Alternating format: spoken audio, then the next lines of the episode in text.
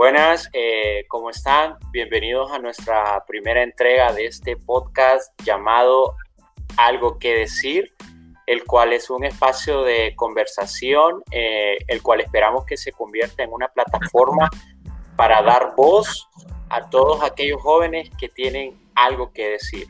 En esta ocasión, en esta primera entrega, estamos aquí con eh, el equipo de Política Incorrecta, con quienes vamos a estar discutiendo acerca no solo de las elecciones en Estados Unidos, sino que lo que todos nos preguntamos, ¿cuál es la repercusión que esto tiene sobre Honduras? Porque todo el mundo anda mencionándolo, entonces eh, creo que nosotros que representamos a quienes somos la mayoría en este país, los jóvenes, eh, pues tenemos también cosas que aportar, también tenemos cosas que opinar. Eh, esperemos que ustedes también se puedan involucrar en la conversación.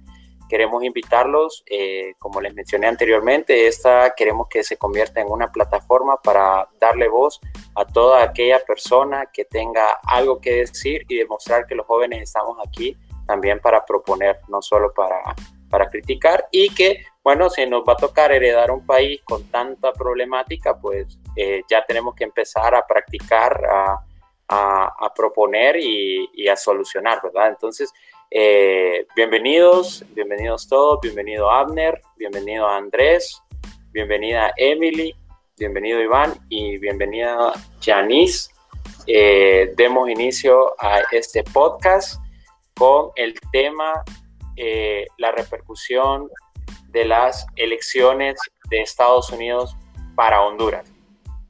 Eh, bueno, la verdad es que los micrófonos están abiertos a su disposición para que ustedes, lo, que queremos es desarrollar una, conversación como eh, cualquier grupo de amigos las mantiene, en el cual ustedes puedan también eh, manifestar sus inquietudes y que aquí juntos construyamos conceptos, construyamos ideas y quizás hasta propuestas. Eh, adelante. Emily, eh, ¿tenés eh, alguna duda con respecto? Contanos. No, pues no sé. yo creo que aquí los expertos, podría decirse, serían vos, Antonio. Y pues yo he escuchado ahí unos comentarios súper buenos de de Iván también. No sé si, si podríamos comenzar ahí por ustedes. Bueno, eh, también Andrés, yo sé que es eh, casi un experto ya en la, política estadounidense estos últimos días y, sé que desde antes también ha estado pendiente. Eh, bueno, el tema aquí es el impacto que esto tiene sobre Honduras. Entonces, miren, algo que a mí me gustaría ya poner sobre la mesa es que eh, se habla bastante, por ejemplo, la expectativa que se tiene sobre los migrantes en eh, qué va a pasar, o sea, sea quien sea que gane. Y en este caso, o sea, si gana Donald Trump, ya sabemos que es más de lo mismo. Si gana Joe Biden, pues eh, ahí está la expectativa de cuán diferente podría ser. Sin embargo, ojo, yo creo que hay, que hay que aclarar dos puntos. Primero, uno, la política, eh, la política exterior estadounidense no es como muy variante, ya está establecida y aunque los presidentes pues pueden sí eh, manejar eh, la política a su gusto, no es mucho el cambio y también, ojo, también los, los demócratas, en este caso representados por Joe Biden, que fue vicepresidente en la administración de Obama, Obama tiene el récord que ha sido el que más retornados ha tenido. Entonces, eh, que ganen los demócratas no significa necesariamente de que es un gobierno más o una administración más amigable para, los migrantes. Y ese es el primer punto que quería establecer. Y el segundo punto que quería establecer, y ojo, esto es súper importante que también lo, lo tengamos mucho en cuenta, es que la responsabilidad de los hondureños le corresponde al gobierno de Honduras. Entonces, eh, no podemos llorar sobre la leche derramada, ya hay casi un millón de hondureños viviendo en Estados Unidos. o sea, eso ya, ya es un hecho, pero eh, ojo, nuevamente, la responsabilidad es del gobierno de Honduras. Estos hondureños jamás tuvieron que haber salido eh, de Honduras buscando un mejor futuro. O sea, todos creo que tenemos derecho a la migración siempre y cuando eh, nosotros migremos por, por gusto y decisión propia, ¿verdad? No orillados por la inseguridad, orillados por la pobreza, orillados por el desempleo, la falta de oportunidades, la desigualdad y todos esos problemas que son el diario vivir aquí en Honduras. Entonces, Andrés, ¿qué, qué querés opinar al respecto? Ah, bueno, para hacer el primer comentario, que quería pues este, reconocer las cosas que he visto hasta ahora en Twitter, ¿verdad? De gente de aquí de Honduras, que he visto bastantes comentarios diciendo de que no, de que por qué se creen gringos, las, las personas que están poniendo acerca de que de las elecciones de Estados Unidos, que esto y que lo otro, pero nosotros en nuestra página eh, de Política Incorrecta ya pusimos algunos datos, por ejemplo, de cómo nos afecta directamente las elecciones de Estados Unidos a nosotros aquí como hondureños. O sea, de, o sea, de manera directa, no es como que de, de manera indirecta como otros países, por ejemplo, de Europa, que cuando que elecciones allá no. Esta, esta es de una manera directa que nos afecta. Entonces, em, también cabe reconocer de que tienes toda la razón con lo que dijiste de Obama. Obama deportó solo, es, es, mínima la diferencia de deportados entre él y Trump. Y eso que él era demócrata hizo que todos amaban a Obama. Pero este, ya ahorita con, con las elecciones, eh, la posición de Joe Biden es completamente diferente.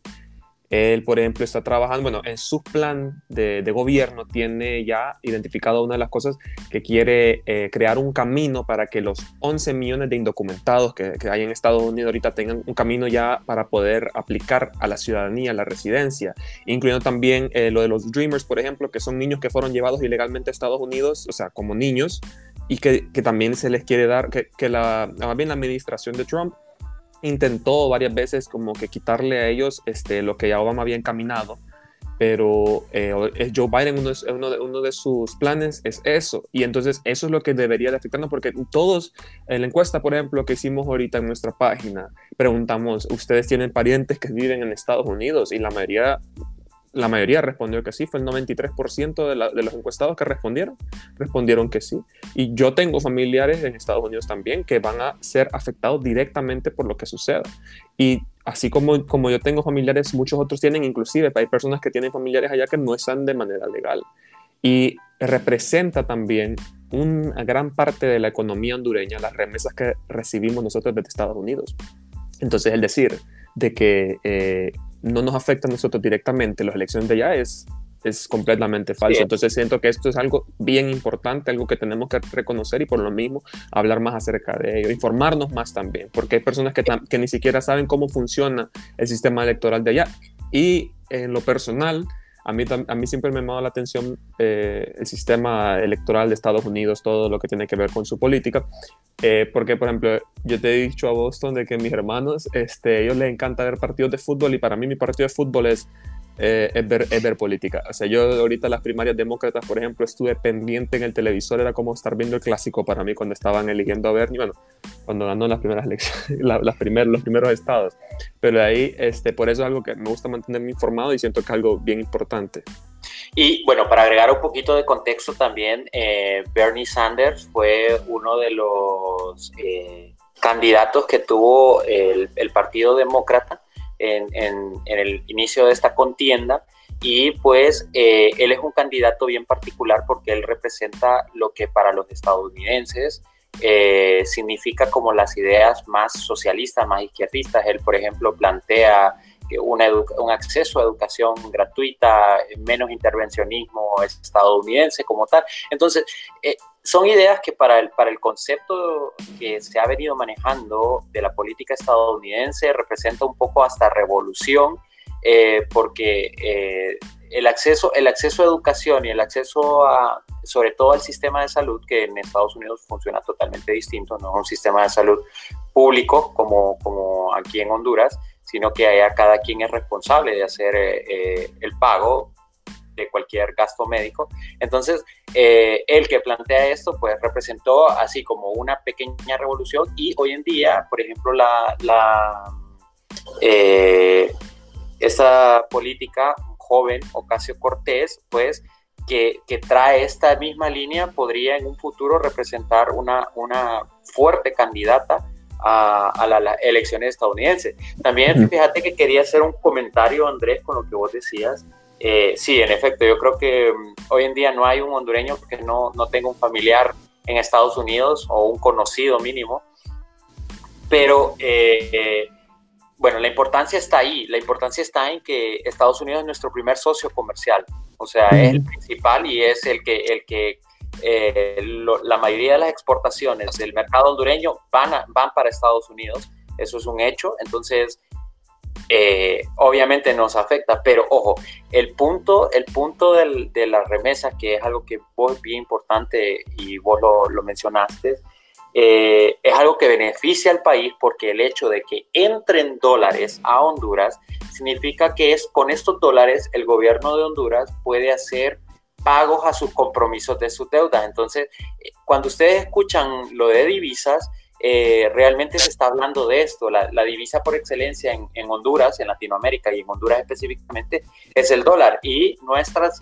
nuestros compromisos financieros, financieros han sido adquiridos en dólares. Entonces, la principal fuente de ingresos de dólares de la mayoría de los países es las exportaciones, porque se pagan en dólares. El café, como uno o el principal rubro que tenemos nosotros, eh, es uno de los mayores generadores de divisas. Sin embargo, ojo, el eh, ya, ya las, remesas eh, significan un 20%, estamos hablando de casi 5 mil millones de dólares proyectados para este año 2020. y es un tema de que, que, yo siento que los gobiernos en Honduras se han enorgullecido, pero realmente yo siento que es a costa y a pulmón de, nuestros compatriotas, que, ojo, repito, no deben de estar en Estados Unidos porque no, no fue una elección de, ay, me voy a Estados Unidos porque quiero vivir allá. No, fue porque les tocó huir de este país y el gobierno, lastimosamente, este y todos los anteriores no han trabajado por crear las condiciones para que estas personas puedan retornar y reintegrarse. Sí, Abner. Fíjate que ahorita que estás hablando de eso de las remesas y la migración, he estado pensando en lo que sucedió incluso en, medio de la pandemia, las caravanas migrantes, man, que ha sucedido. Yo te quiero consultar desde tu punto de vista personal, man, si vos consideras que es cierto esto, que el gobierno no le interesa tanto este grupo de caravanas, sin embargo, ellos le prestan más atención a lo que ellos van a proveer, que son las remesas, porque ellos lo miran así como no más como un objeto. Nosotros los miramos como compatriotas, nos miramos como hermanos, pero a esta gente le interesa lo que esta gente va a mandar al país. No sé si consideras que eso sea cierto. Fíjate que, bueno, aquí cualquiera también puede responder. Eh, yo particularmente, pues lo, lo, que sí te puedo decir, o sea, no, no, no te puedo decir que así es porque no represento al gobierno como tal. Sin embargo, yo sí siento lo mismo que vos. O sea, y no este gobierno, sino, una vez más, este y los gobiernos anteriores que es cierto que como campaña han hecho de que, se extiendan los, eh, los TPS, el, régimen de estatus temporal, para que, no proteja a la totalidad de hondureños, pero que sí les da permisos de trabajo, pero es por, por asegurarles este, eso, que sigan enviando remesas, que sigan manteniendo a los hondureños que invierten estos dólares son invertidos en educación, son invertidos en salud, son invertidos en canasta básica y son cosas que, o sea, ese dinero debería haber sido generado acá, sí. Este, es que incluso lo que estás mencionando lo miro hasta en los comerciales. Uno como mercador se pone a analizar qué está sucediendo. Incluso los bancos se han apropiado de ese tema, pues. Somos el mejor banco para recibir todas tus remesas, preséntate a tal cosa, participa por tal sorteo, que lo están incentivando increíblemente. Yo entiendo que es una oportunidad de negocio, hablando fríamente como un profesional del mercadólogo, pero es que no se me quita la cabeza de que son personas que se tuvieron que desarraigar de todo lo que tuvieron aquí en Honduras, moverse por todo ese proceso tan difícil y al final te cuentas que el país solo te mire como, ah, bueno, mándame tus remesas. Claro. Me parece complicado, la verdad. Claro que sí. Eh, sí, eh, no sé si alguien más quiere hacer un aporte, Emily, que ha estado trabajando también en estas áreas. Sí, eh, bueno, hace, creo que el año pasado estuvo bastante este, este tema del peso que tienen las remesas en nuestra economía y pues se hablaba de que la economía básicamente está respaldada por remesas. Y, pues sí, prácticamente el 80% de las remesas viene de, Estados Unidos. Es decir, los que están manteniendo nuestra economía son los extranjeros, e, e, es el, el, el hondureño que está en el extranjero. Y eso pone en bastante peligro, digamos, la, economía porque el hecho de estar dependiendo tanto de un factor externo, eh, eh, eso es un factor externo, todo, o sea, dependemos de lo que, de cómo le va a nuestro migrante en Estados Unidos, de cómo se está, eh, cómo se está comportando la economía de Estados Unidos. Y eso entra también y lo podemos unir con la parte de la política, porque digamos, ahorita estamos viendo que cada, cada, eh, cada, eh, el, eh, ¿cómo se le llama? El, cada candidato está presentando sus políticas y dice, ok, yo ofrezco esto de economía, yo ofrezco esto en el tema de migración, y te dan, te dan un paquete, un paquete, y eso, sea como sea, le va a afectar a esos hondureños, migrantes, que están mandando y están sosteniendo la economía hondureña. Así que ahí viene la importancia de que nosotros le tomemos bastante importancia a, lo que está sucediendo en Estados Unidos, a cómo va a cambiar la política exterior, eh, si tenemos a un Joe Biden o si tenemos a Trump, o cómo se va a comportar cualquiera de ellos dos con los que, se, con los que puedan ganar el próximo año aquí en, en Honduras. E, e, eso te, te, trae un análisis bastante complejo. Y, yo creo que lo importante aquí es darnos cuenta para nosotros como jóvenes el hecho de que, a, que, que conozcamos, que seamos conscientes de lo que está pasando, de lo que está pasando y cómo nos afecta eso. Fíjate, no, por supuesto, y, fíjate, Emily, que con, o sea, con eso que vos hablas de, de, cómo cambiaría, ¿verdad?, esta situación, eh, siguiendo en, materia del, TPS, del Estatus de Protección Temporal de los hondureños, o sea, eh, se terminó, ¿no? Trump dijo, se terminó. Actualmente hay una demanda porque, eh, pues, tepecianos, como se les conoce últimamente, eh, demandaron tanto de Nepal como de Honduras, que fue que se informó de que se detenía, y mientras no se solucione eso en la corte, está en, suspensión eh, el TPS. Pero a mí, ¿saben qué es lo que me preocupa? Que estas personas que se fueron, recordemos, recordemos, el TPS viene a raíz de los desastres eh, acaecidos en Honduras por la tormenta tropical Mitch en 1998.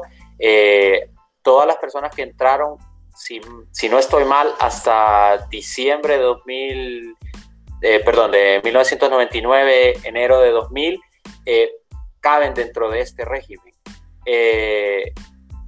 La vez que más ha tenido han sido 60 mil hondureños, alrededor de 60 mil hondureños que se han inscrito y, naturalmente el hondureño no siente confianza en esto porque eh, deja, o sea, deja toda su información, el, gobierno estadounidense sabe dónde están cada una de estas personas que, que se inscriben. Y una vez que se termina eh, pues bueno, saben, saben dónde buscarlo, van a tener seis meses para salir una vez que se anuncie ya la culminación definitiva, pero yo a donde quiero llegar es que en este escenario que suena tan caótico, estas personas que ya llevan 21 años fuera de Honduras ya se desarraigaron de Honduras, ya su nivel de vida no jamás va a ser el que pueden venir a tener a Honduras eh, tanto en vivienda, tanto en, trabajo, por ejemplo, una persona que se dedique a la fontanería, por ejemplo, en Estados Unidos, puede fácilmente ganar 800 dólares en un, trabajo que aquí quizás se le que, que podrían ganar 800 lempiras cobrando caro. Y limpiando eh, casas también. Sí, claro, lavando, lavando autos, o sea, hay, hay bastantes, hay bastantes. Y ojo, también un punto importante, hay muchos hondureños que están trabajando eh, en Estados Unidos, por ejemplo, en jardinería de campos de golf. Imagínense esas personas si regresan a Honduras, ¿de qué van a trabajar?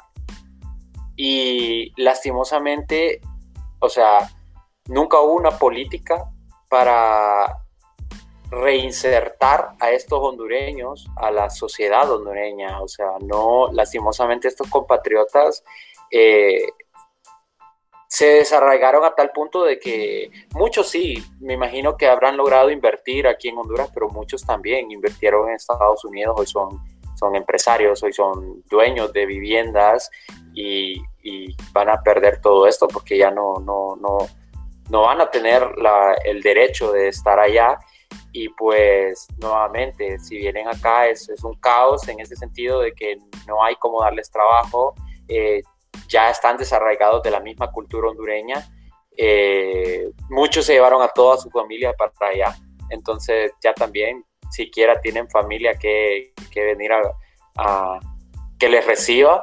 Y, y, en el peor de los casos pues también son, son un puedo decir que son un blanco para la extorsión o para el crimen organizado en Honduras en el sentido de que si estas personas lograron eh, acumular ahorros, eh, van a venir con un capital, pero que la, situación de seguridad en el país no, no creo que dé esa confianza como para venir y decir como, ok, terminé mi, mi estadía en Estados Unidos, vuelvo a Honduras y, feliz de la vida, ¿verdad?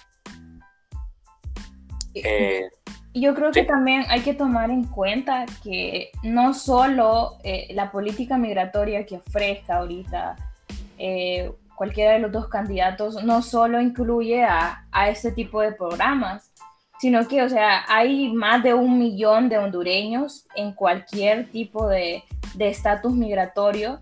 Y no solo incluye el programa TPS, sino que incluye a DACA, Dreamers, a a los que están ilegales completamente. Entonces, hay un tema bastante amplio en torno a la política que podría ofrecer. Ya, ya sabemos que pues Trump eh, tiene una postura bastante fuerte en torno a, a, ese, a ese tema. No sé si aquí eh, alguno de ustedes conoce más sobre, sobre qué ofrece, por ejemplo, Biden en torno a, la política migratoria, si, si, ustedes lo conocen más o menos de, de qué, qué, cuál es la postura que él tiene en torno a ese tema. Sí, fue lo que mencioné anteriormente de que eh, uno de los planes que él tiene y en lo que pues bastante, hay una gran diferencia en lo que contrasta bastante con Trump, ¿verdad? Que todos sabemos que tiene unas políticas bien antimigratorias eh, es esa. Primero, de que quiere encontrar un camino para que esos 11 millones de indocumentados que hay, en, Estados Unidos, no solo los latinos, ¿verdad? O sea, alrededor de todo el mundo, puedan encontrar una manera de legalmente hacerse eh, ciudadanos o residentes, o sea, para poder estar de una manera legal en Estados Unidos, ¿verdad? Y este, también lo que mencionaste de DACA y también está el otro que este es, pues está para que los que llegaron como niños puedan em, eh, sí, buscar una ciudadanía, poder buscar la residencia, pero también está otra que es para que los padres que llegaron allá, cuyos hijos quedaron aquí en, sea Latinoamérica, África, donde sea, puedan mandarlos a traer y que se queden con ellos otra vez. Eso es lo que tienen eh, pensado ahorita. Y pues eso, es, eso también afectaría bastante porque te imaginas cuántos padres se han ido y que dejan aquí a sus hijos en Honduras.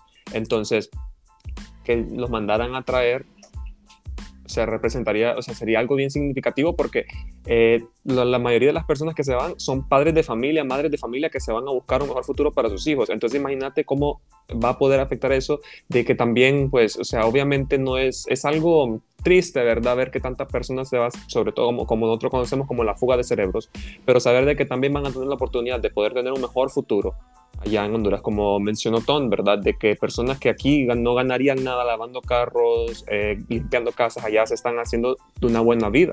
Entonces, que eh, ese es un contraste bien, bien grande porque en cuanto, cuanto Trump, que quiere hacer, crear división y pues no aceptar a nadie más, que hasta pues, ha, ha prohibido vuelos de, de, de, ciertos países, ¿verdad? Musulmanes y todo eso, que ha creado pura división este, Joe Biden viene a hacer lo opuesto.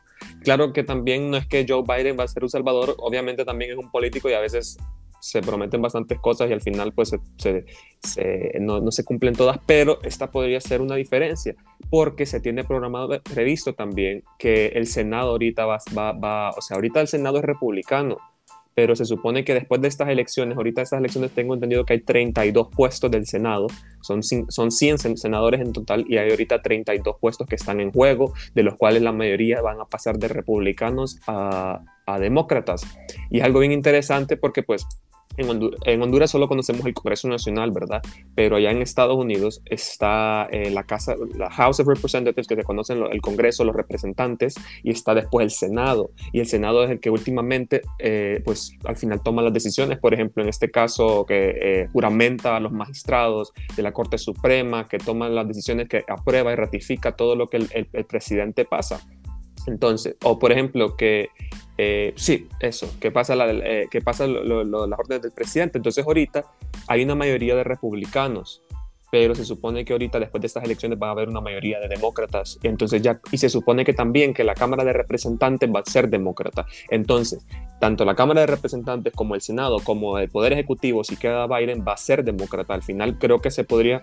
O sea, es algo bueno porque no va a haber oposición esas, esas son proyecciones, son proyecciones, porque recordemos que, o sea, eh, el resultado de la elección podría ser en favor del, del, Partido Republicano y que sigan manteniendo la mayoría que han logrado mantener hasta, hasta el momento y que los demócratas no logren esa mayoría que, que perdieron con, con, las elecciones eh, anteriores. Pero un punto bien importante y, y, y hasta, hasta algo polémico podría decirse, yo, por ejemplo, eh, lo que me agrada de Trump, si, y, si se puede decir de esta manera, es que con Trump yo sé qué esperar. Eh, a mí, de alguna manera, la, la agenda eh, demócrata del Partido Demócrata de los Estados Unidos no me convence tanto desde el punto de vista, y ojo, no es como que yo apoye a uno o al otro, ¿verdad? Que la campaña, no, no, nos olvidemos, la campaña de Barack Obama fue la misma que estabas mencionando, que es la propuesta de Joe Biden, la legalización de todas estas personas eh, inmigrantes.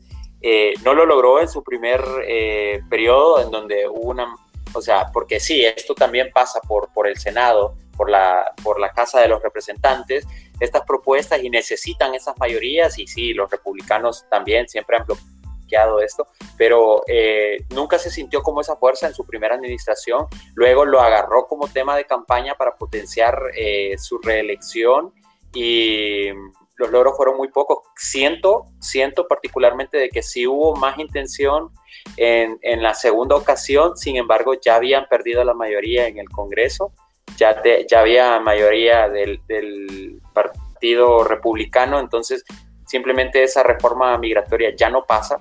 Y eh, me parece un punto importante a mencionar de que, o sea, se está trayendo eh, nuevamente esto porque yo siento que es de la manera de enamorar a los latinos. Y para que también no, nos entiendan las personas que nos escuchan, los latinos eh, representan alrededor del 13% de la población actual de los Estados Unidos. los latinos son la minoría mayoritaria en Estados Unidos. Entonces, es un peso político ya, ya de alguna manera importante para, para los números en, en, Estados Unidos. Entonces, eh, siempre va a existir esto. Y hay latinos republicanos como hay latinos eh, demócratas y, y, solo también eh, a manera ilustrativa, las personas que, que tienen esta afinidad con, con el Partido Republicano, por lo general son gente de Cuba, que eh, porque el Partido Republicano es, es el que tiene políticas como más, más duras, más firmes en cuanto al embargo a, a, Cuba, y pues eh, los demócratas han sido eh, más, más, relajados, sin embargo, como les dije en un principio, la política estadounidense es, es una y difícilmente cambia, pero ojo, yo en ese sentido no, no creo mucho en, en, esta, en esta propuesta de Biden porque la, actual, o sea, la crisis que se vivió, la crisis migratoria en la frontera, la separación de niños, donde vimos que muchos inmigrantes estaban en jaulas, o sea, Trump lo ha dicho, esas aulas no las construyó su administración, las construyó la administración Obama-Biden, cuando Biden fue vicepresidente. Entonces, hay que tener en cuenta también estas cosas que no se pueden dejar pasar. Sí, de que eh, hay personas que te pintan como que el Partido Demócrata es, o sea, lo mejor y que, y que tiene unas ideas súper progresistas y todo, pero al final es, por ejemplo, en estas elecciones primarias que te dije que estuve bien pendiente, eh, yo pues, el, mi candidato, el favorito que tenía yo, obviamente, para mí era Bernie Sanders pero como no sé si vos has visto que radicalizaron demasiado y, eh, es como pasa en, todo, en todos los países, la verdad, que la derecha hace de la izquierda un arma y que dice de que no, que es socialista, que no, que es comunista, que Bernie Sanders va, nos, va a hacer como Venezuela, donde hemos escuchado eso, ¿va? Y, o sea, que eso se escucha aquí en Honduras cada rato y es la, es la manera de, de, de hacerla como como que la izquierda es el, enemigo del pueblo. Y pues, ¿y cuáles eran las, la, agenda súper super izquierdista, súper socialista de, Bernie Sanders? Que quería eh, Medicare for All, que era para acceso a medicina. Acceso a, medicina para todos. Exacto, que eso hasta, hasta, aquí lo vemos. O sea, también, no, no en una escala que lo quisiéramos ver, ¿verdad? Pero hasta en Honduras se tiene el seguro social. Que eso es lo que, eh, eh, algo así, una, una manera de socializar la medicina porque en Estados Unidos es demasiado caro. Yo conozco gente, tengo una amiga de la familia que vive en los Estados Unidos. Ella se fracturó el brazo allá en Estados Unidos porque estaba viviendo allá, prefirió comprarse un vuelo y venir aquí a Honduras y tratarse su brazo. O sea, vino con el brazo roto en el vuelo, o sea, sí se vino para poder tratárselo aquí antes que tratárselo en Estados Unidos porque le iba a salir demasiado caro. Imagínate a qué punto llegan o sea, de mejor, mejor me voy a Honduras ahorita que me, a, que, a, que me, a que me ayuden, que me van a poner el yeso y todo, y que te sale más barato todavía. Esa era una de, las ideas radicales.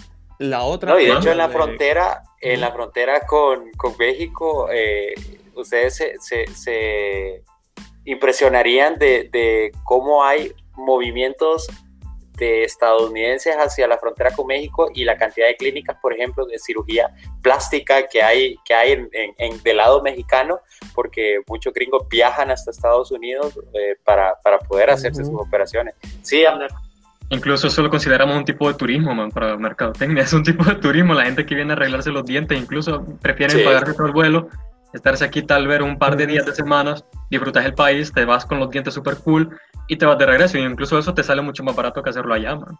Se le conoce como turismo médico ese. Hay gente que viene, que va a Colombia a hacerse las cirugías, que viene a Costa Rica también. Y es por eso que inclusive lo han mencionado en, un libro que estuve leyendo acerca de cómo Latinoamérica puede aprovechar eso y que debería de comenzar a invertir en hospitales para que la gente lo mire más seguro. Los, americanos, canadienses digan, mm, bueno, los canadienses tienen, no, tienen, tienen su medicina también.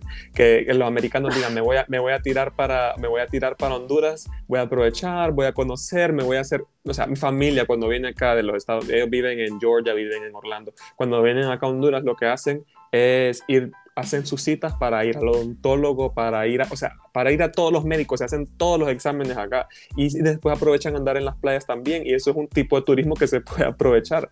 Entonces, la odontología es increíblemente, o sea, es, es increíblemente cara en, en los Estados Unidos. Tengo una amiga que anda aquí ahorita y me estaba enseñando sus recibos médicos, eh, que, bueno, ya tiene un seguro, ¿verdad? Por el trabajo, pero le salió solo un chequeo, le salió 400 dólares, solo era una, un, un, chequeo rutinario. Una cita médica es, una solo cita para médica ir a ver cómo está, sí, está bien, no hay problema, 400 dólares, 10 mil empiras, se imaginan. Entonces, esa era una de las cosas que él quería y que obviamente al final se le opusieron y que por eso es que también, que es demasiado radical, va a pensar en eso en Estados Unidos. Y el otro era que hubiera eh, educación de universitaria disponible para todos completamente gratuita. O sea, eso lo vemos acá también. O sea, si, si, Honduras puede tener este, el seguro social y puede tener también la universidad autónoma que es gratuita, o sea, yo creo que el, el, el país número uno en Honduras pues, es prácticamente gratuita, sí, porque se paga. Bueno, que yo creo que la economía número uno en, el mundo podría, ¿verdad?, darse el lujo de ofrecerla a sus, a sus ciudadanos. Vamos a darles universidad gratis, les vamos a dar también ustedes medicina. O sea, eso es algo, e, esa era la agenda súper radical, izquierdista, socialista de, de, Bernie Sanders, que al final se le opusieron. Pero me llama la atención cómo lo pintan, man, cuando buscas beneficiar a la mayoría de gente, cómo te lo pintan así como que increíble, socialista, comunista, bla, bla, bla. Me recuerda aquellos tiempos que decían lo de, lo de Melman, que si vos tenías cuatro cuartos y solo tienes dos personas, me iban a meter a dos personas a vivir en tu casa. Man. O sea, es increíble cómo te lo pintan y la gente se lo cree. Entonces, y la gente se lo cree. Yo le quiero hacer una consulta Ajá. Yo tengo un comentario. Ajá. Yo, Adelante. yo tengo, yo tengo un comentario con eso.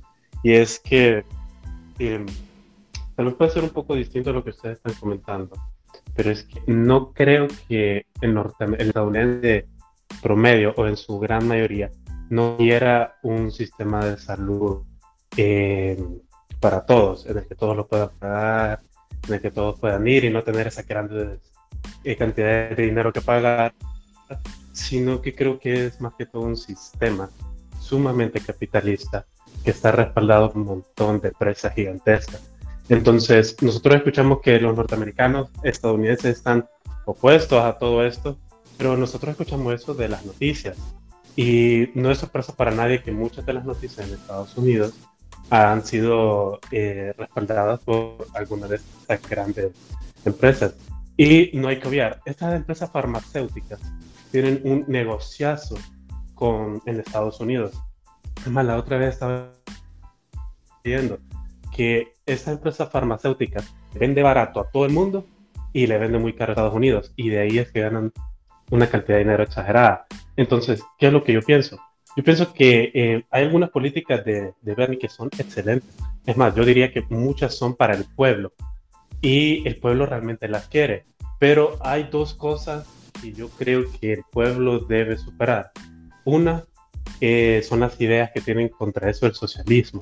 O sea, se escucha socialismo y se escucha que todos tenemos lo mismo y realmente no funciona así. Funciona más, yo voy a velar por mi prójimo, quiero crear políticas sociales para que mi prójimo esté bien, para que yo esté bien, para que podamos convivir mejor.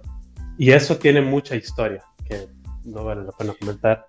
Y lo otro es esto que ya les había comentado, el sistema.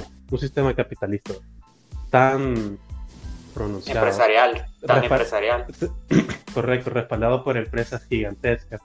Que, o sea, no hay que sobrepensar, pienso yo, mucho el hecho de que si yo tengo una empresa, por ejemplo, que factura 10 mil millones de dólares al año y del cual, ejemplo, 60% está en Estados Unidos, y hay una política que me va a hacer que ese 60% se reduzca a la mitad o a 20%, yo voy a hacer lo que sea para que eso no pase. Y no es sorpresa tampoco que existen lobistas en, en el Capitolio. Muchas personas, bueno, muchas empresas contratan a estas grandes firmas. Lo vista, lo vista son de... estas personas, perdón, perdón, Iván, solo, solo para sí, contexto, sí. lo vista son estas personas que andan haciendo lo que en español se conoce como cabildeo, ¿verdad? Que andan como midiendo cómo están las aguas para tratar de promover cierto tipo de políticas. Totalmente. Eh, ¿Y qué pasa con esto del cabildeo y los lobistas? No es prohibido en, la, en bajo las leyes estadounidenses, o sea, perfectamente puede ir alguien hablar con un representante o hablar con un diputado y decirle que, no puedo decirlo, que la, que la empresa X no está a favor de tal, de tal política porque le va a afectar económicamente, porque eh, le va a afectar a los trabajos en cierta zona y, y bueno, elaboran todo un argumento. Pero, como les digo, es toda una red de cosas gigantescas que realmente vale la pena estudiarlo a profundidad porque eh, quitar ese sistema es, es tocarle los intereses a muchísimas personas.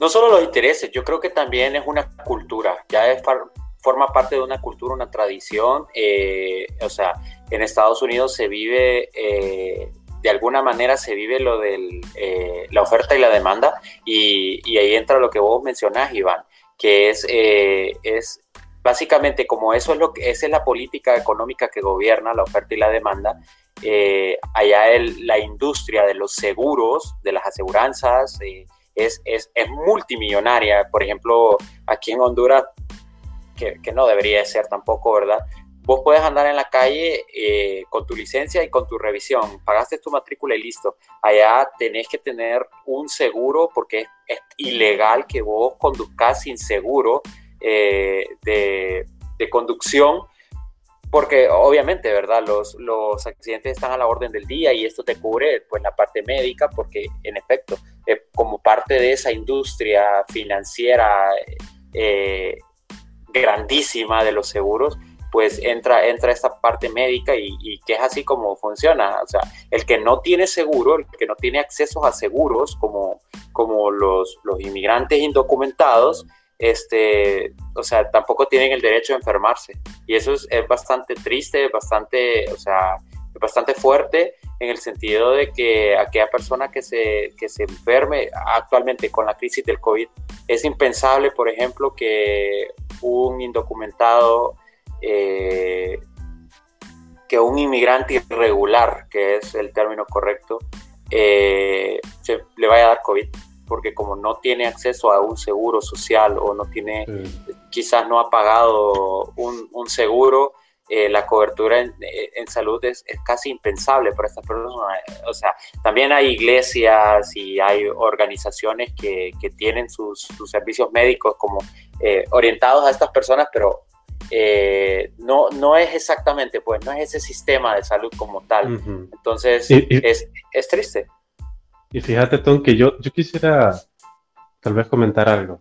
Eh, vale, adelante.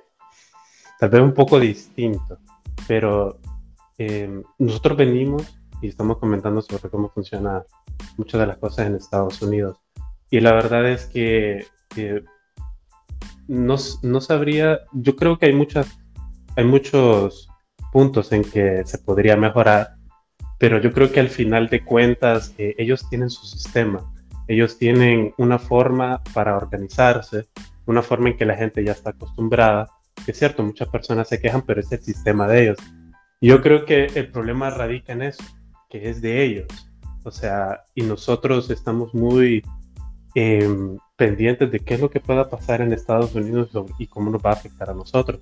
Entonces, escuchándolo al inicio que decían que el gobierno no tiene unas políticas apropiadas para atraer a todos los migrantes y reintegrarlos a la sociedad, yo pienso que sí, es, cierto, pero la verdad es que vamos a lo mismo, hay tantas raíces de por qué las personas están yendo del país que jamás se va a solucionar el problema que tantas personas se vayan si no se atacan todos esos problemas. Entonces, em, venir y crear tal vez una política para todo eh, son de es de las cosas más complicadas porque em, no tenemos a veces la magnitud de cuántas cosas se pueden ver afectadas, cómo puede cambiar nuestra estructura política, eh, qué intereses se podría tocar. Entonces, yo, yo siempre he pensado, por lo menos, y eso lo estábamos hablando la otra vez, que el cambio realmente para Honduras está aquí.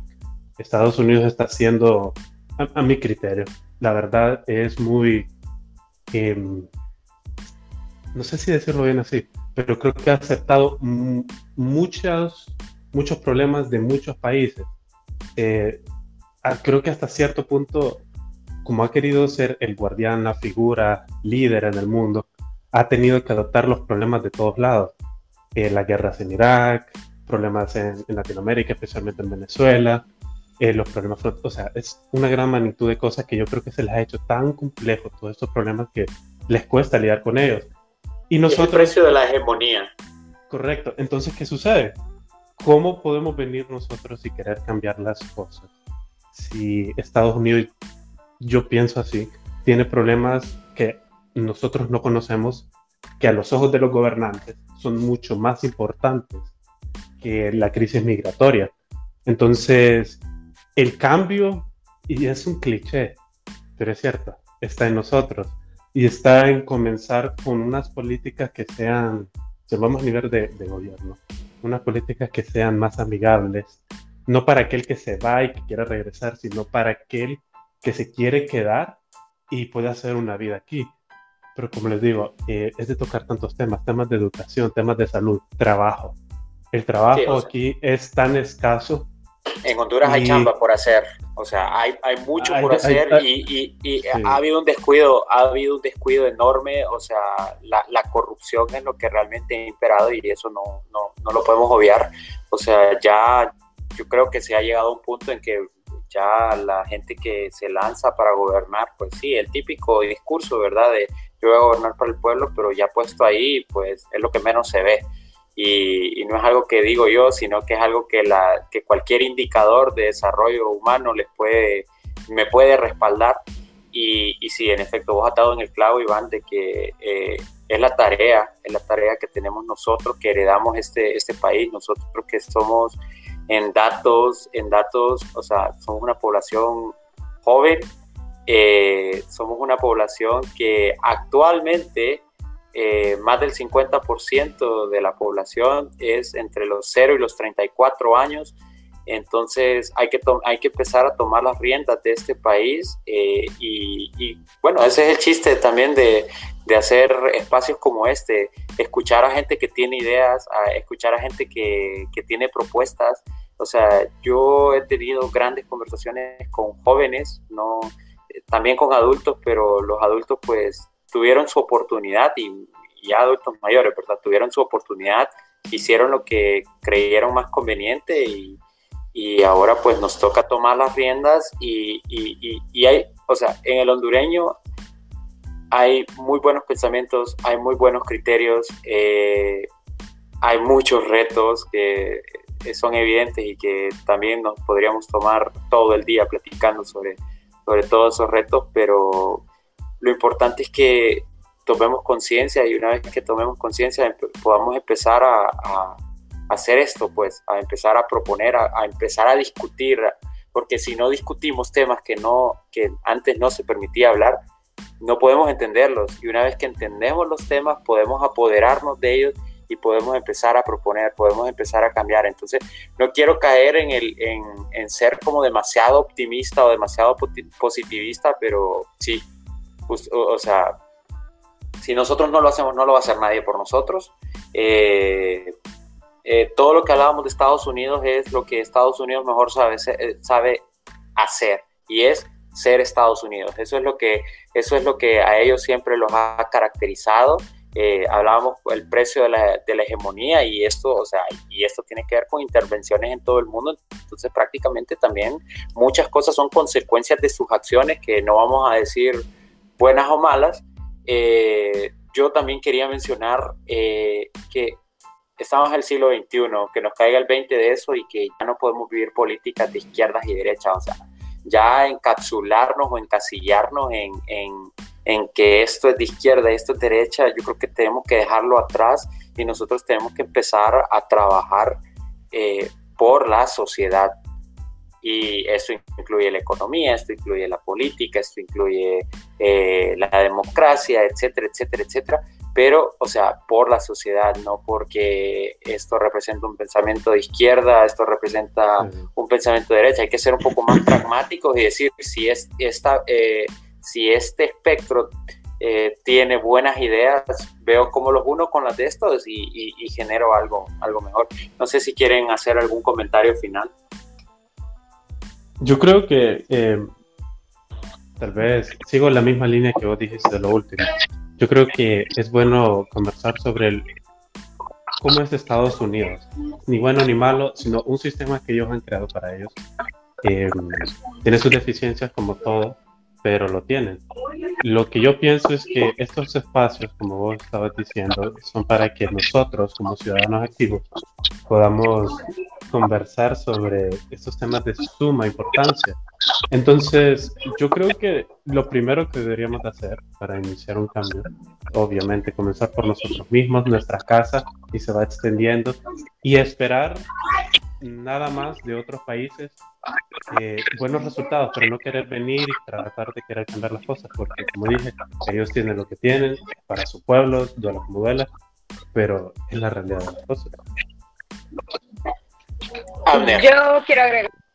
Ah, generalmente cuando se habla de política, generalmente cuando se habla de política yo me, me pongo como en modo pato asustado porque hay un montón de cosas que yo prefiero entender o pensar desde mi área. Y recuerdo que la primera vez eh, que se me obligó, porque las cosas como son, yo no quería, pero a mí me tiraron al charco a hablar sobre política, eh, fue cuando estaba llevando una clase de un seminario de literatura centroamericana. Y yo honestamente dije como, la verdad es que no quiero participar porque no tengo ni idea de lo que está sucediendo. Pero por ese entonces eh, conocí dos cosas. Conocí una serie de poemas de Roque Dalton y conocí una serie de documentación de Ramón Amaya Amador. Y cada vez que ustedes mencionaban esta cuestión de que todo lo que sucede en Estados Unidos inevitablemente va a terminar repercutiendo en Honduras, recordaba y se me venía continuamente a la cabeza ese poema de Roque Dalton que se llama La OEA, en el que dice, el presidente de mi país se llama hoy por hoy Fidel Sánchez, pero el general Somoza, presidente de Nicaragua, también es presidente de mi país. Y el general Stronzer, presidente de Paraguay, también es un poquito presidente de mi país, pero no más que el presidente de Honduras, general López Arellano, pero sí un poquito más dueño que el presidente de Haití. Sobre todo, quiero recalcar, el presidente de los Estados Unidos es más presidente que el presidente de mi país, que por hoy se llama Fidel Sánchez. Y se repite continuamente eh, esa cuestión de que hay una especie como de ligadura eh, de poderío entre todo lo que sucede en un área del mundo termina afectando al otro lado, porque bueno, alguien comió murciélago y ahora todos estamos encerrados en nuestras casas, evidentemente se entiende el punto, eh, pero es un poco de lo mismo, pues, o sea, cuando hablamos de que el poderío gubernamental no nos afecta, la verdad es que somos, estamos siendo un poco ingenuos no me gusta admitirlo, pero estamos siendo un poco ingenuos. Y la verdad es que la historia no es unidireccional, generalmente es cíclica. Y entre nosotros más buscamos en la historia, eh, nos damos cuenta que no es la primera vez que le ocurre algo así a Latinoamérica, no es la primera vez que le ocurre algo así a Honduras, no es la primera vez que le ocurre algo así a El Salvador, a Nicaragua, etcétera, etcétera, etcétera. Pero, ¿por qué estamos repitiendo ese ciclo? Por qué estamos estancados en ese, en ese vacío existencial en, el que, aunque la época es diferente, terminamos repitiendo lo mismo. Y, o sea, me gustaría pensar que vamos a terminar como ya la parte final de la taberna donde eh, Roque Dalton dice, y al final de cuentas, a pesar de todo, si el ciudadano camina cuando va, si el ciudadano sonríe cuando camina por la calle es porque el espíritu domina la materia.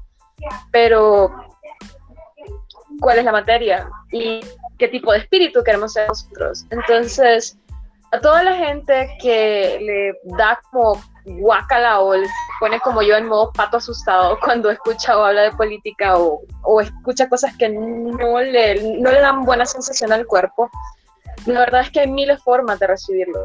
Hay miles de formas de, entender, hay miles de formas de buscar, hay miles de formas de escuchar.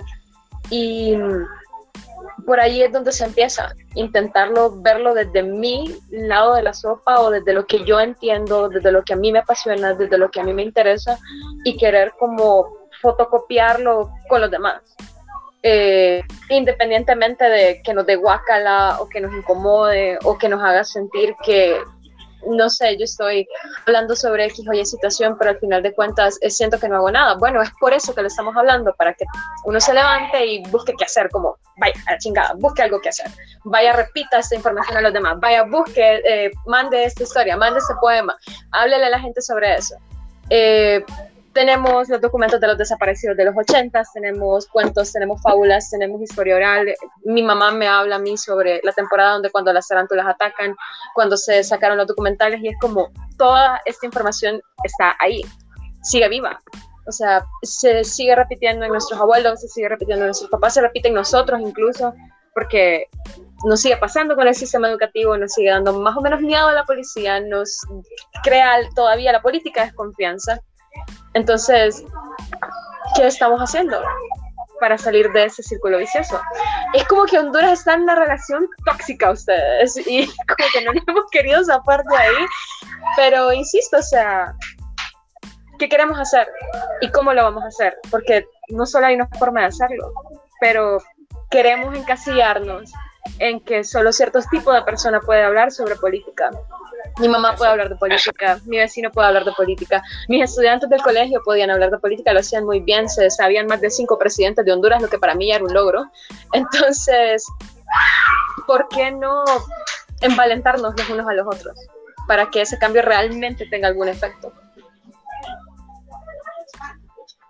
Gracias. Y el asustado Excelente. Qué genial. Súper, súper bonito y, o sea, creo que ese es el punto que cualquiera puede hablar de política, o sea, hoy en día cualquiera habla de política y el problema es que la mayoría son charlatanes, pero nosotros tenemos que hablar de política en el sentido de que necesitamos conocerla, la política no es mala, o sea, la, la, política es la ciencia del bien común. El único problema es que nosotros estamos acostumbrados a politiqueros, que son personas que abusan de la política, se aprovechan de la política y la distorsionan y hacen que todos nosotros tengamos ahora un concepto ya eh, erróneo, distorsionado de lo que, lo que significa y que muchas personas le quieran huir al, con solo escuchar política. Yo en eso no me meto y es, o sea, la política es la ciencia del bien común. Si todos trabajáramos por el bien común, todos somos políticos. Entonces, eh, me encantó, me encantó eso, ese, ese llamado de atención de que la política, eh, perdón, que la historia no es unidireccional, es cíclica. Y si nosotros no nos cae el 20 acerca de eso, estamos condenados a seguir repitiendo los mismos errores que ya se han cometido antes y que al menos vivimos en una generación que nos podrán decir de cristal porque nos ofende todo. Sin embargo, somos esa generación que al menos está discutiendo todos estos temas que antes no se discutían. Entonces, eso yo lo veo muy positivo. Sí, a mí, a mí me gustaría agregar algo siguiendo esta línea que, que pues ha introducido Yanis. Y es una cosa que definitivamente no nos podemos olvidar de la historia. De, digamos, hay un informe que, que tuve que revisar para algo que escribí hace poco, que es la de la Comisión de la, de la Verdad, algo así se llama, la Comisión de, de, eh, de la Verdad que se, perdón, perdón, o sea, informe de la Comisión de la Verdad y la Reconciliación, que era básicamente en torno a, a todo esto que pasó del 28 de junio. ellos hacían 84 recomendaciones y al final habíamos visto que ha pasado un montón de tiempo y nadie las atendió, solo unas cuantas se siguieron. Entonces me llamaba bastante la atención este informe que decía hallazgos y recomendaciones para que los hechos no se repitan. Y es básicamente esto, tenemos que aprender de lo que nos ha pasado, de toda nuestra historia, porque esto es un ciclo y las cosas se siguen repitiendo y a veces hasta seguimos cayendo eh, por, la, por la misma piedra y, esto es porque no nos sentamos también a, digamos, nosotros como jóvenes tenemos que, una, conocer la historia, sentarnos no solo a hablar de política, sino a hacer política. Hacer política no me refiero a que nos vamos a hacer militantes de un partido, sino a hacer política, construir un Estado, eh, una mejor sociedad. Y eso, eso es lo que tenemos nosotros pendientes como jóvenes y ponernos a, pensar en que tenemos que eh, evitar que los hechos se repitan, definitivamente. Y creo que ahorita estamos en un punto importante porque tanto están pasando, está pasando un hecho bastante importante en Estados Unidos, también va a pasar un hecho en el país el siguiente año. Y todo esto unido a de que no sabemos ahorita pues quién pueda ganar en Estados Unidos y que sea como sea va a influir en la política exterior que ese país tenga con el mundo y con Honduras y que también Honduras va a tener un nuevo candidato, van a tener muchos candidatos, eh, van a tener grandes retos porque estamos en pandemia, porque estamos con un gran endeudamiento que nosotros y nuestros hijos y nuestros nietos van a tener que pagar. Entonces, eh, es un contexto bastante complejo en el cual tenemos un futuro bastante incierto y los jóvenes tenemos que tomar la iniciativa, tenemos que tomar las riendas. Y yo ahí sí entro un poco eh, en esa idea de que los jóvenes nos apartemos de qué, de que izquierdas, ideologías de derecha. No, en realidad tenemos que volvernos más, más, eh, más radicales hasta cierto punto y fundamentar bien nuestras propuestas, fundamentar bien nuestros, eh, nuestras ideas para que así pues hagamos algo y trabajemos. Y solamente eso. Excelente, Emily. Excelente, comparto con vos. Y Andrés, comentarios finales. Sí, solo de que así agregando a lo que todos ustedes han compartido hasta ahora, que yo de verdad considero de que nuestra generación es la que va a poder hacer un cambio.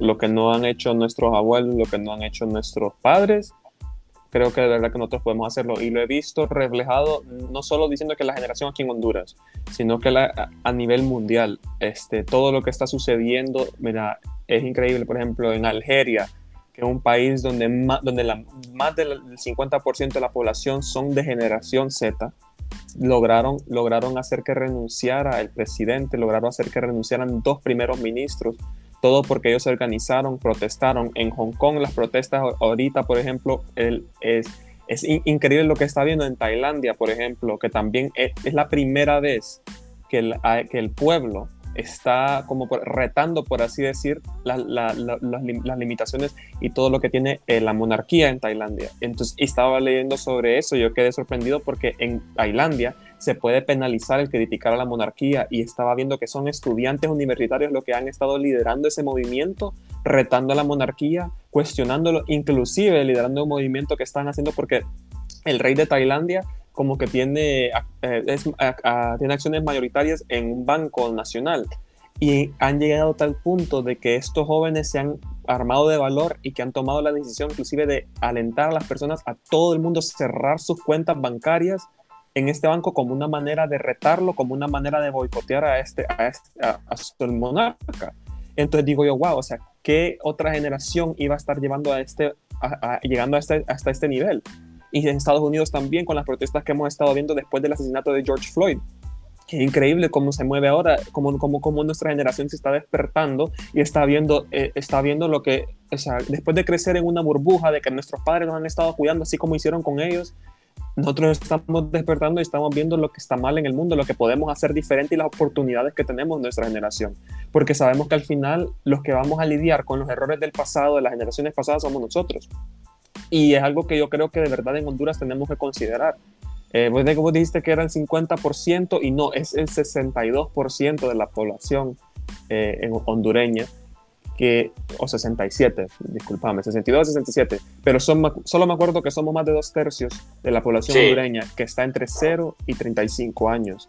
Y es increíble que un país donde la, donde la juventud es mayoría esté, esté tan retrasado en, reforma, esté tan retrasado en políticas que podría ayudar, a, o sea, que no, no, no, está viendo, buscando el beneficio de su pueblo, sino que el, de un grupo, el de un grupo pequeño que está en el poder, eso es todo el mayor sector ah, de, gente asesinada son jóvenes.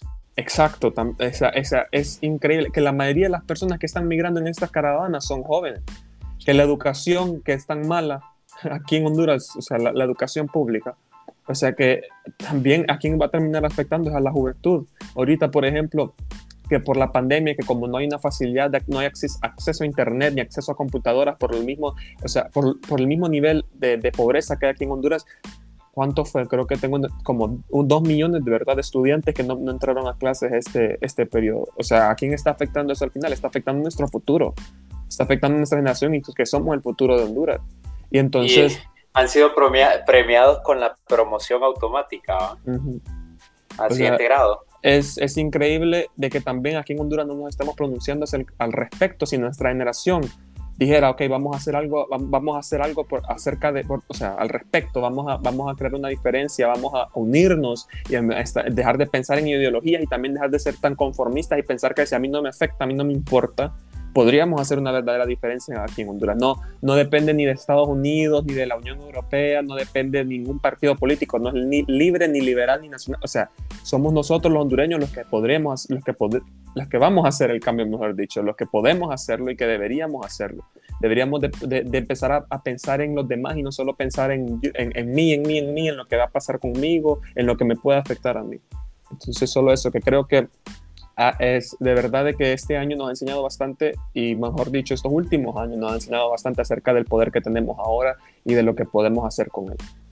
Fíjate que también eh, actualmente hubo una votación en, en, Chile para la reforma de su constitución que data de, la administración de Augusto Pinochet y, quien, y quien, quienes lideraron los movimientos que han llevado a este hito, eh, igual fueron jóvenes universitarios. Entonces también es eh, increíble lo que se está, que los jóvenes de nuestra generación somos los que tenemos que estar cargando con los errores, pero por lo menos estamos diciendo, bueno, si nos toca a nosotros lidiar con esto, vamos a hacer algo al respecto. tenemos la ganas.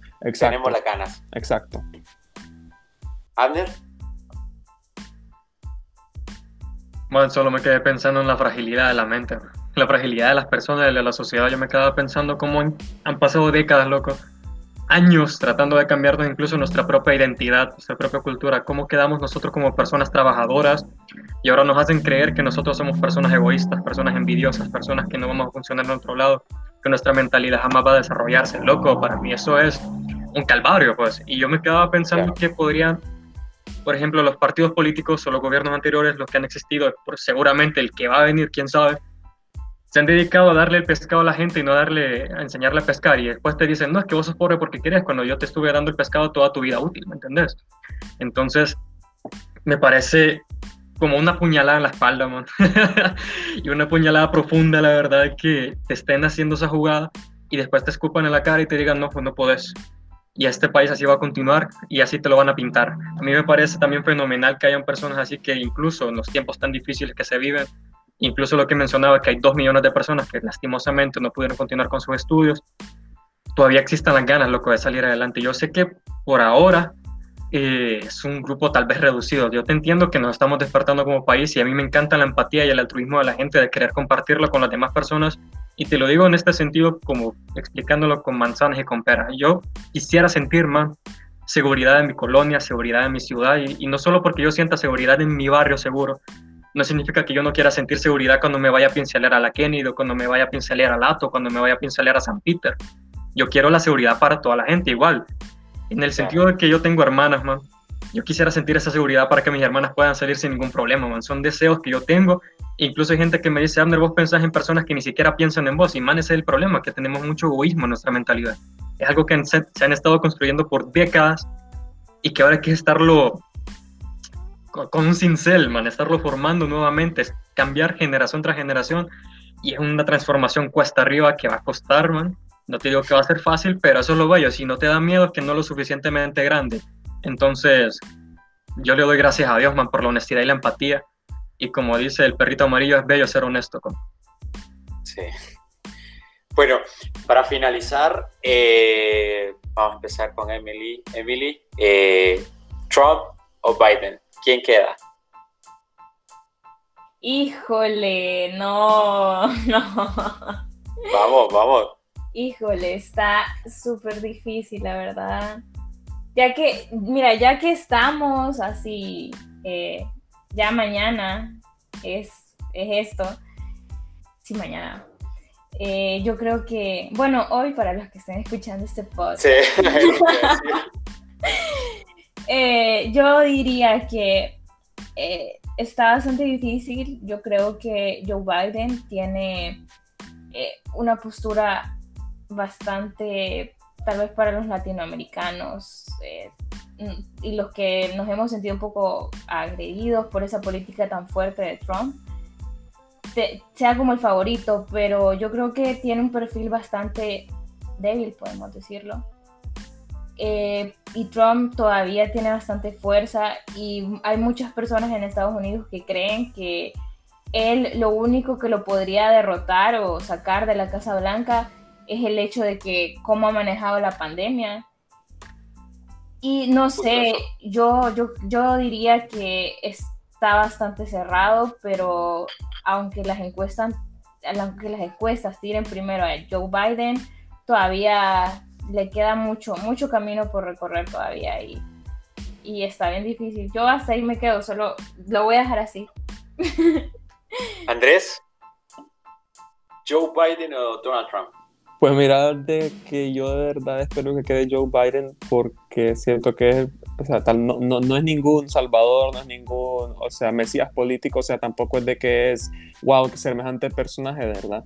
Pero sí por lo menos es un, ¿cómo es que le dicen? El, el mal menor, menor mal, ¿cómo le dicen? O sea, o sea de los dos. El menos peor. El menos peor.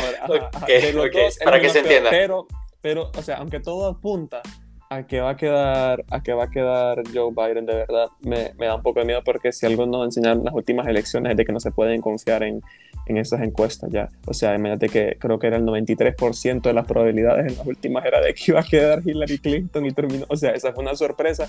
Y pues, de verdad que creo que tengo entendido que al final todo Estados Unidos está viendo Pensilvania y el que gane Pensilvania, dicen, es el que va a quedar. Y me da un poquito de miedo que, a pesar de que va ganando Joe Biden ahí, puede, o sea, se le puede dar vuelta al final pero sí, o sea, eh, estoy de acuerdo con lo que dijo Emily, de que al final este, él ha tenido un muy mal manejo de la pandemia y hasta ahora van más de 231 mil personas que han muerto a raíz del COVID y yo creo que esto sí le puede ya pasar factura a Trump porque significa 231 mil familias afectadas. No solo es una persona, sino que está viendo a todos sus familiares, está viendo a todos sus conocidos que dijeron, ah, escuchaste que se murió tal.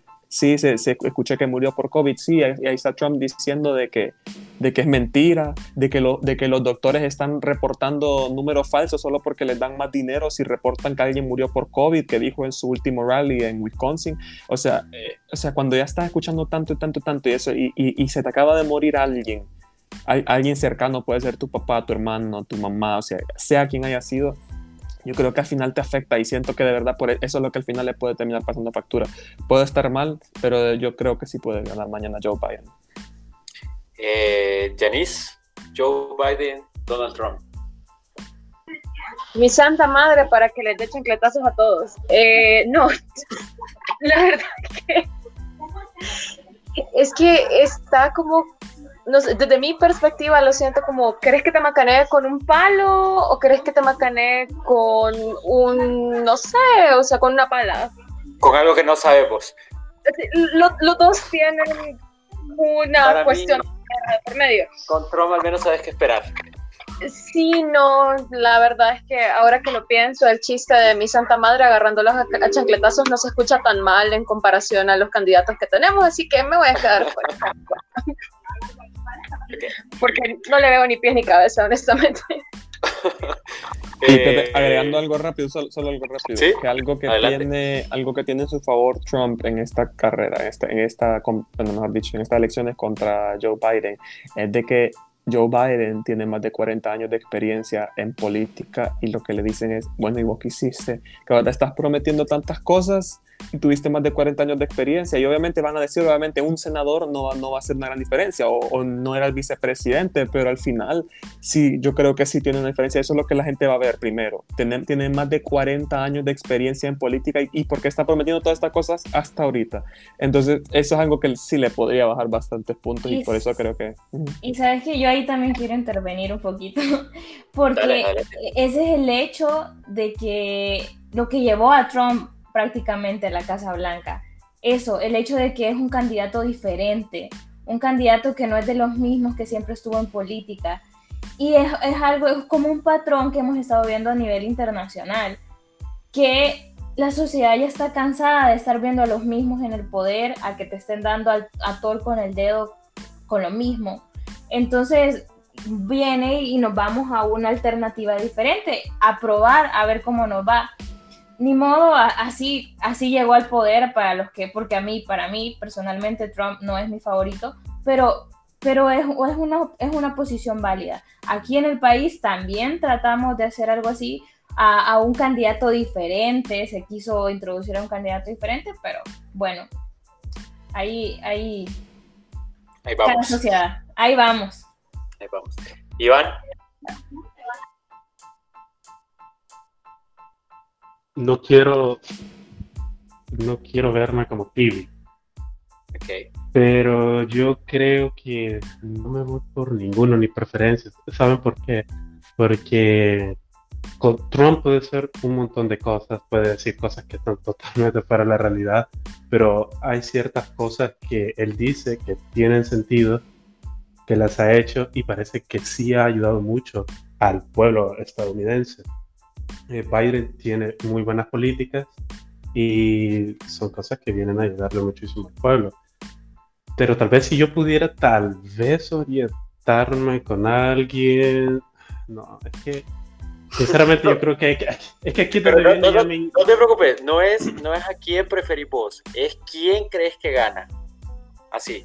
No, pero sí, sí. nosotros no tenemos, no tenemos nada que elegir, no podemos. Es que, sí, creo que, es que creo que todos están dando como una postura, entonces, o sea, estoy siguiendo la misma línea, pero para mañana, sí, bueno, para los que Yo, yo creo que, no sé, no sé, pero me sale que puede ganar Trump. Ok, genial. Una, otra cosa, una última cosa, agregando un dato.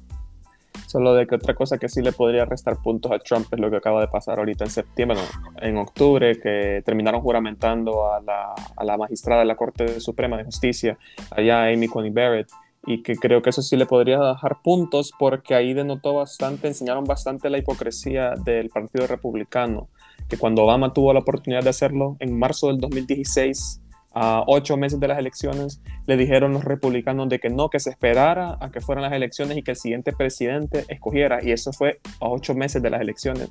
Y ahorita que falleció Ruth Bader Ginsburg, un mes después, o sea, creo que fueron 30 días después de que ya, tenía, ya tenían juramentada a, a Coney Barrett y la juramentaron la semana pasada el lunes pasado, a ocho días de las elecciones, la terminaron juramentando. Y, es, eso, fíjate que inclusive a un senador de Carolina del Sur que se está reeligiendo ahorita, republicano, es lo que le está, es lo que posiblemente le podría quitar su puesto en el Senado. Que tengo entendido que Carolina del Sur en más de 50 años no ha tenido un senador demócrata, pero que ahorita sí están, eh, están en competencia, o sea, ahorita sí le podría terminar ganando por lo mismo, porque él, él fue de los que lideró eso contra, contra Obama y que fue más bien ahorita el que lideró, el, el que lideró eh, en esta acción para juramentar. Exacto. Exacto, entonces siento que eso también denotó bastante, enseñó bastante la, hipocresía de la política diciendo, bueno, al final vos no sos mejor que los otros. O sea, hablas tanto de, la, corrupción en la política, pero al parecer vos estás en, lo mismo. Entonces siento que eso es algo que también podría bajar los puntos. Y ese, ese va a ser materia para un próximo podcast donde vamos a hablar también un poco más del sistema eh, democrático estadounidense para que también entendamos un poco de ello. Entonces, eh, ya, vieron ustedes de que hay bastante tela que cortar. Anner, Trump o Biden. Yo creo, man, que... Disculpame que lo mencione, man, pero yo creo que es válido el refrán, más vale mal conocido que bueno por conocer, uno nunca sabe. Y quizás estés tocando el interés de los estadounidenses, man, y esa mara, vos sabes que el orgullo... Yo creo que va a ganar Trump, la verdad. Bueno, entonces, para finalizar, les voy a dejar mi opinión. Eh, ustedes ya tocaron, creo que la mayoría de los puntos que podría tocar alguien el mal manejo en la pandemia, que eh, Joe Biden pues ya es una persona que ya tiene trayectoria política, eh, ya fue vicepresidente. yo sinceramente creo que se va a repetir lo que sucedió en la elección con Hillary Clinton. Eh, ella ganó el voto popular, 3 millones de votos más, pero, eh, y ojo, es bien distinto decir la, la, población rural estadounidense que la población rural hondureña, son casos totalmente distintos. En lo que sí se parecen es que son bastante fuertes, son bastante grandes, son poblaciones eh, bastante arraigadas a sus tradiciones, a sus costumbres. Eh, en Estados Unidos no votan por un presidente enfermo, ya vimos eso, y, eh, bueno, Trump se enfermó, pero tuvo que sacar fuerzas de, a saber de dónde para demostrarse fuerte, tirar la mascarilla en público. Entonces, él no se podía mostrar débil y Biden, si no me equivoco, es mayor que Trump. Entonces, eh, por ahí también eso le puede jugar en contra. Eh, yo considero, o sea, yo no tengo afinidad por ninguno de los dos, pero creo que con Trump, lo he dicho varias veces, al menos sabes qué esperar. Eh, los indicadores están en favor de Trump en el sentido de apartando el mal manejo de la crisis, eh, ese último trimestre Estados Unidos eh, reportó un incremento de su PIB que fue histórico, histórico, o sea, fue al alza. Eh, entonces esto va en favor de Trump. Trump tiene un discurso en contra, o sea, racista y en contra de, los inmigrantes. Sin embargo, en la práctica no ha sido tan radical. Eh, si bien es cierto, ha deportado más, más hondureños en sus casi cuatro años que los que deportó eh, Obama, eh, los números están en su favor en el sentido de que ya viéndonos como población latinoamericana, las deportaciones han sido mucho menores. Eh, Trump es un empresario, así que él sabe de que la mano de obra latina específicamente, que es, o sea, dentro de toda la gran gama de inmigrantes que hay en Estados Unidos, es mano de obra barata y es mano de obra de calidad. Entonces, eso de que van a, van a castigar a, las ciudades santuarios como California, eh, como Chicago, ah, bueno, como Los Ángeles, como Chicago, o a los estados como Nueva York, por, por proteccionismo a los inmigrantes. Eh, no sé hasta qué punto va a llegar, pero eh, en la práctica la, política no es tan severa como en el discurso. Entonces, porque hay muchos factores que, que intervienen y también han sido muy, muy, muy pocas veces en las que los estadounidenses no reeligen a sus presidentes. Podemos contar, creo que menos historias de cuando no han sido reelectos y han sido casos muy específicos. Así que yo espero equivocarme para los que sean eh, eh, los que quieren que gane Biden, pero yo sí miro muy fuerte la posibilidad de que Trump sea reelecto. Y con eso, pues, creo que damos por concluido este, este primer podcast. Espero que les haya gustado, espero que se hayan sentido parte de la conversación, que hayamos podido expresar varias de sus dudas y sobre todo esperamos que sean parte de este podcast, eh, pues también trayendo sus ideas, compartiéndolas y que discutamos juntos todas estas problemáticas y propongamos juntos cómo solucionarlas. Muchísimas gracias por su atención y muchísimas gracias a ustedes, Abner, Andrés, Emily, Iván y Yanis, por, por haber atendido el llamado y pues haber expresado también sus opiniones. Muchas gracias. Hasta la próxima.